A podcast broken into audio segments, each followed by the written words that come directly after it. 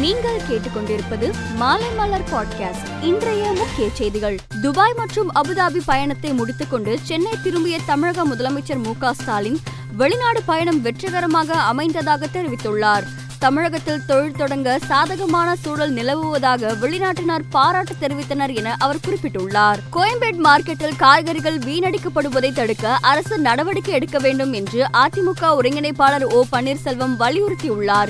கோயம்பேடு வணிக வளாகத்தில் குளிர்சாதன கிடங்கு அமைத்து தர வேண்டும் என்றும் அவர் கோரிக்கை விடுத்துள்ளார். கடலுக்கு நேற்று சென்ற ராமேஸ்வரம் மீனவர்கள் நான்கு பேரை எல்லை தாண்டி மீன் பிடித்ததாக இலங்கை கடற்படை சிறைப்பிடித்தது.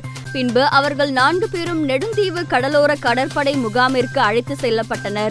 அங்கு அவர்கள் கைது செய்யப்பட்டனர். இரண்டாவது நாளாக தொழிற்சங்கங்களின் வேலை நிறுத்தம் நடைபெற்று வரும் நிலையில் கோவை மாவட்டத்தில் பெரும்பாலான அரசு பஸ்கள் இயக்கப்பட்டன.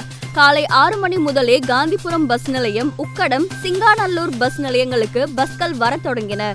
இதனால் எந்தவித சிரமமும் இன்றி பயணிகள் மகிழ்ச்சியுடன் பயணம் செய்தனர். கோவா மாநில புதிய அமைச்சரவையின் முதல் ஆலோசனை கூட்டம் நடைபெற்றது. இந்த கூட்டத்தில் புதிய நிதியாண்டு முதல் மூன்று இலவச எரிவாயு சிலிண்டர் விநியோக திட்டத்தை செயல்படுத்த முடிவு செய்யப்பட்டுள்ளதாக அம்மாநில முதலமைச்சர் பிரமோத் சாவந்த் தெரிவித்துள்ளார். இந்தியாவில் கடந்த இருபத்தி நான்கு மணி நேரத்தில் புதிதாக ஆயிரத்தி இருநூத்தி ஐம்பத்தி ஒன்பது பேர் கொரோனாவால் பாதிக்கப்பட்டுள்ளதாக மத்திய சுகாதாரத்துறை தெரிவித்துள்ளது. மேலும் ஆயிரத்தி எழுநூத்தி ஐந்து பேர் நலம் பெற்று வீடு திரும்பினர். தற்போது பதினைந்தாயிரத்தி முன்னூத்தி எழுபத்தி எட்டு பேர் ஆஸ்பத்திரிகளில் சிகிச்சை பெற்று வருகின்றனர் என கூறப்பட்டுள்ளது. ஆப்கானிஸ்தானில் ஆண்கள் மற்றும் பெண்கள் ஒன்றாக பொழுதுபோக்கு பூங்காக்களுக்கு செல்ல தாலிபான் அரசு தடை விதித்துள்ளது.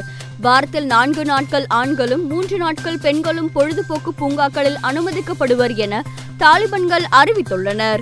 உக்ரைன் மீது ரஷ்யா தொடுத்துள்ள போர் முப்பத்தி நான்காவது நாளாக நீடிக்கும் நிலையில் மரியுபோல் நகரம் அழிவின் விளிம்பில் சிக்கியுள்ளதாகவும் அங்குள்ள அனைவரும் வெளியேற வேண்டும் எனவும் அந்நகர மேயர் வாடிம் பொயின்சென்கோ தெரிவித்துள்ளார். ஐபிஎல் கிரிக்கெட் தொடரில் நேற்று நடைபெற்ற ஆட்டத்தில் முதலில் விளையாடிய லக்னோ அணி இருபது ஓவரில் ஆறு விக்கெட் இழப்பிற்கு நூத்தி ஐம்பத்தி எட்டு ரன்கள் எடுத்தது.